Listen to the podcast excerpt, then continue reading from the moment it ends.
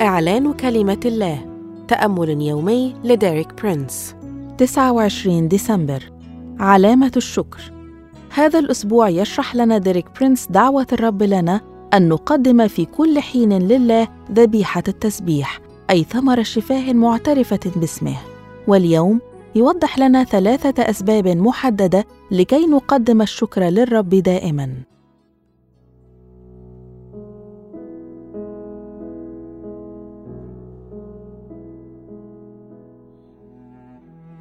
كما رأينا الشكر هو وصية واضحة في الكتاب المقدس وهو أيضا علامة لا غنى عنها على الامتلاء بالروح القدس. تقود هذه الحقائق إلى نتيجتين عمليتين تنطبقان على كل واحد منا بطريقة شخصية. النتيجة الأولى أن المؤمن غير الشاكر هو شخص عاص. والنتيجة الثانية أن المؤمن غير الشاكر هو مؤمن غير ممتلئ من الروح القدس. أيضا الشكر هو شرط لدخول محضر الرب وهذا ما يوضحه مزمور مئة الأعداد أربعة وخمسة حيث يقول ادخلوا أبوابه بحمد دياره بالتسبيح احمدوه باركوا اسمه لأن الرب صالح إلى الأبد رحمته وإلى دور فدور أمانته.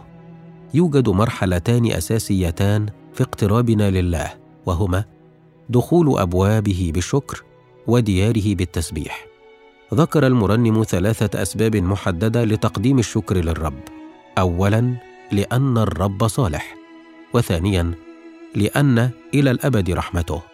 وثالثا لأن إلى دور فدور أمانته. كل من هذه الأسباب هي دائمة وثابتة.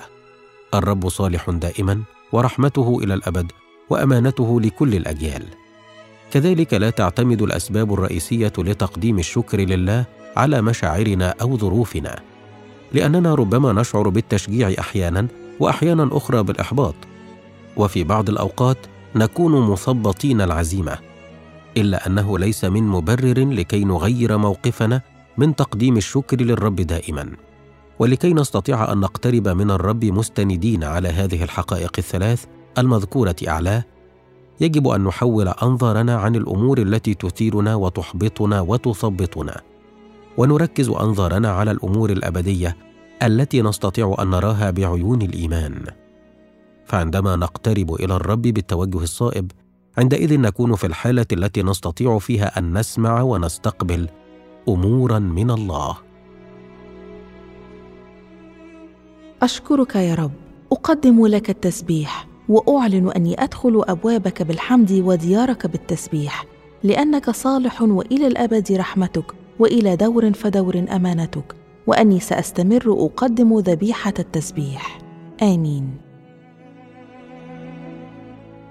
للمزيد من الكتب والعظات لديريك برينس قم بزيارة موقعنا www.dpmarabic.com